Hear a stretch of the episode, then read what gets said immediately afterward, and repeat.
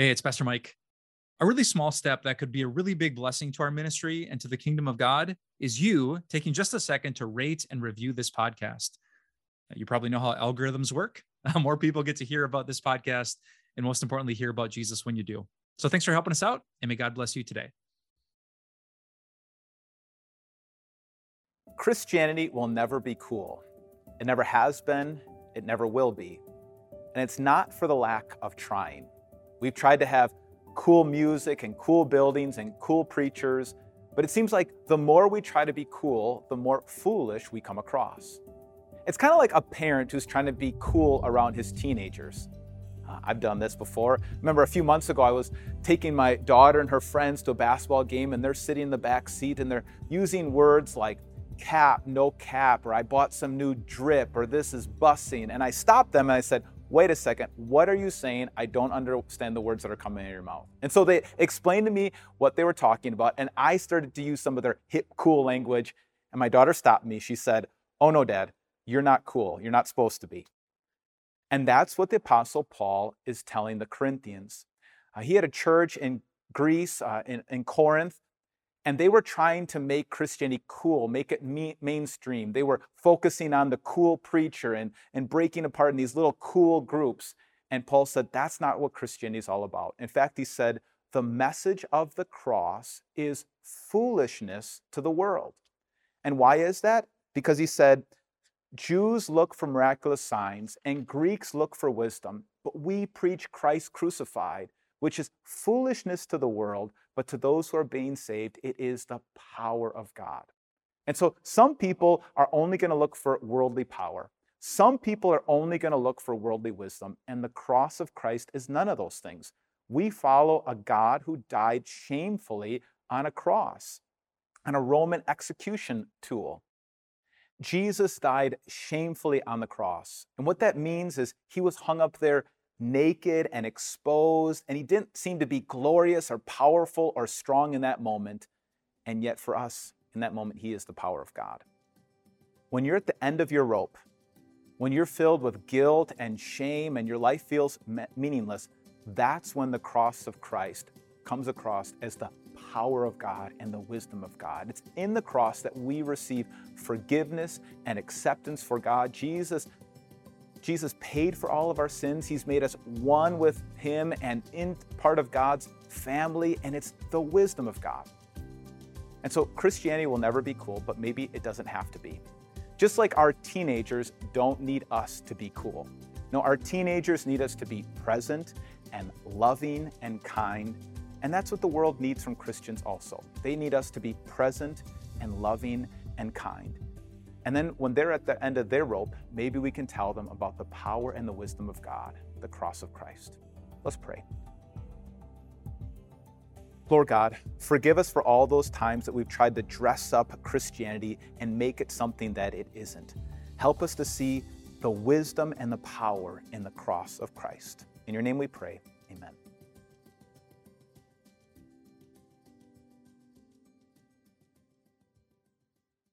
It seems like one of the highest values in our culture is tolerance. We're very proud of all the different lifestyles that we tolerate. In fact, we even say things like, my body, my choice. I can do whatever I want with my body.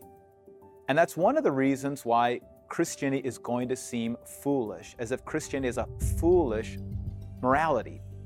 And that's not a new problem. When Paul was starting his church in Corinth, they had a phrase in that culture everything is permissible for me. In other words, I can do whatever I want with my own body. And so Paul had to tell them that when it comes to our Christian morality, we look at things differently. And he wrote, Flee from sexual immorality. All other sins a person commits are outside the body, but whoever sins sexually sins against their own body. Don't you know that your bodies are a temple of the Holy Spirit who is in you, whom you've received from God? You are not your own, you were bought at a price. Therefore, honor God with your bodies. And so, although it might seem foolish to our culture today, we believe as Christians that our bodies are not our own, that God created us, that He is a designer. He knows how our bodies work well, and that's why He's told us what to do. And not only that, our bodies were purchased with Jesus' own blood. And now the, te- now the, the Holy Spirit dwells inside of us as his special temple.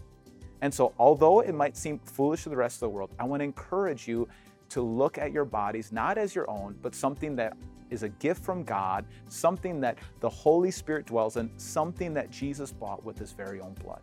Let's pray. Lord God, although it might seem foolish to the rest of the world, help us to see the wisdom and how you created us and how you want us to live. Lord God, thank you for forgiving us for all of our sins, buying us back with your own blood, washing us clean, and now lead us to honor you with our bodies. In your name we pray. Amen.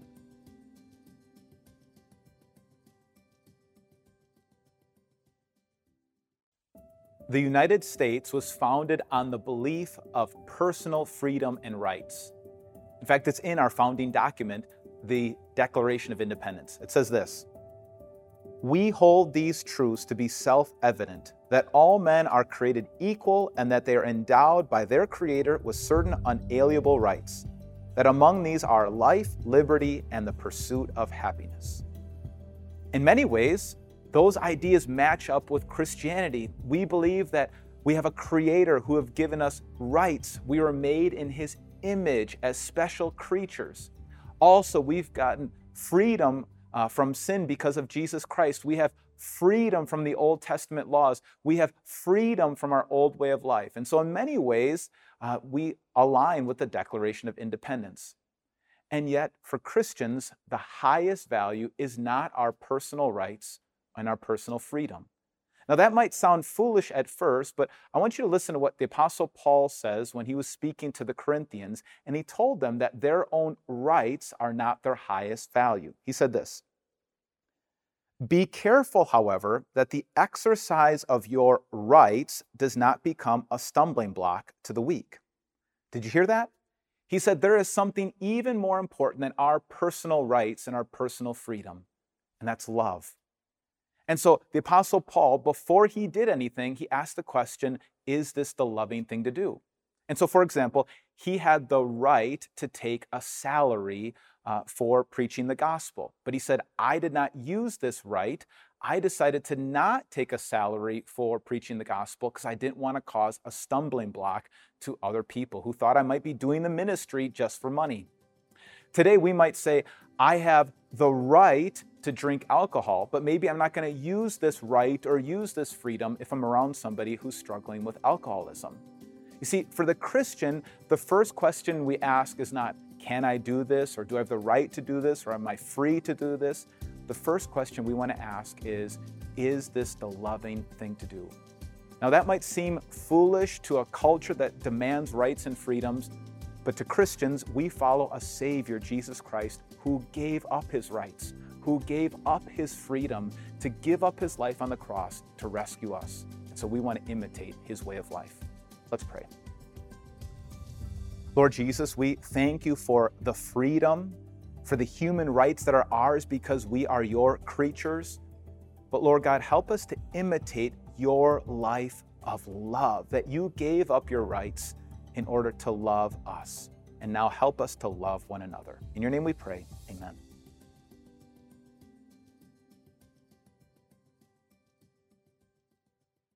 When a person becomes a Christian, they enter into a new community, a new family, and that becomes their primary identity. The Apostle Paul, when he was writing to the Galatians, he said this There is neither Jew nor Gentile, neither slave nor free there is neither male nor female. You are all one in Christ. Now, that might sound like a foolish idea, especially in our, ca- our culture that loves to categorize people. We categorize people based on their income, whether they're rich or poor, on their gender, whether they're male or female, on their race, whether they're black or white, on their sexual identity. And we want to focus so much on these different categories but as a Christian, we want to focus on the unity that we have in Jesus Christ. Now, this is not a new problem. Paul dealt with this when he was reaching his church in Corinth. They were obsessed about their different classes and categories, even when they were having the Lord's Supper.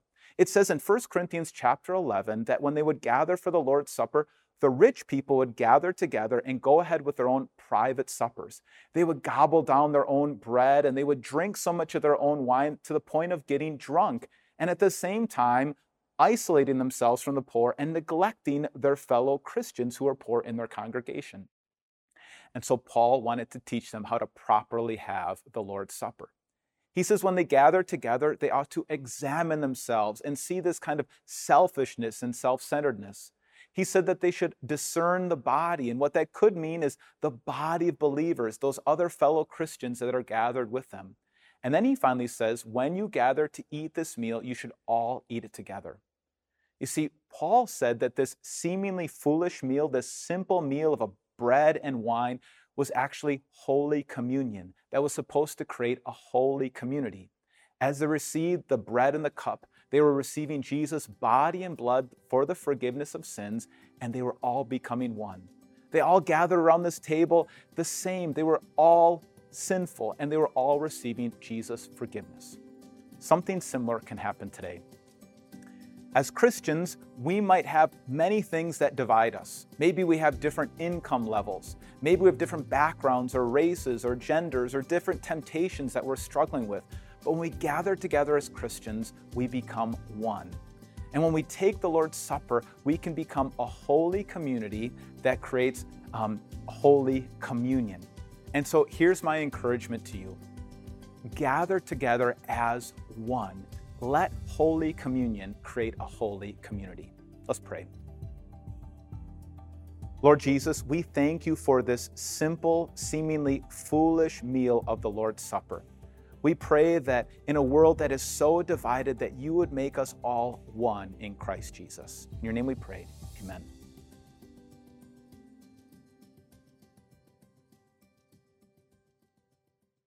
The Christian hope is most clearly seen at a Christian funeral. Now, at first glance, Christian funerals and secular funerals might seem to be similar. You both have readings, they both have flowers and eulogies, and at both secular funerals and Christian funerals, you'll hear, hear people say, She's in a better place, or at least they're not suffering anymore. But the real difference happens at the committal or the graveside service. Have you ever been to one of those? When you gather around the gravesite, and then a priest or pastor will say something like this It has pleased the Almighty God in His wisdom to take out of this world the soul of our dear loved one. We now commit this body to the ground, earth to earth, ashes to ashes, dust to dust, in the sure and certain hope of the resurrection to eternal life. Did you hear that? That's the Christian hope. Not just that we die and go to a better place, but we have this hope of the resurrection that one day Jesus is going to come back and raise our bodies physically. Now, that might seem foolish at first. It certainly did to the Corinthians in the first century, the church that Paul was reaching. He said that many of them were so caught up in Greek philosophy that they didn't believe in the resurrection. And so he said this if there is no resurrection of the dead, then not even Christ has been raised. And if Christ has not been raised, our preaching is useless, and so is your faith. Paul says that if there is no resurrection, our faith is useless. Um, all our hope is gone, that all our hope is in the bodily resurrection. Do you know about that hope?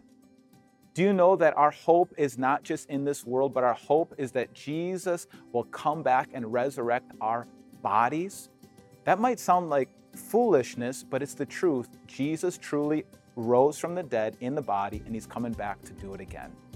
And because that is true, at the end of 1 Corinthians chapter 15, Paul gives this encouragement. He says, Therefore, let nothing move you.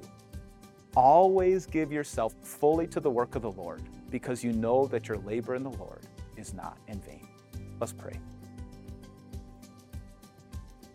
Lord Jesus, give us the strength and the faith to believe in the resurrection, that you are going to overcome all things, sin, death, and the devil on the last day when you raise us in our bodies and make all things new. Help us focus on that, especially during the difficult days. In your name we pray. Amen.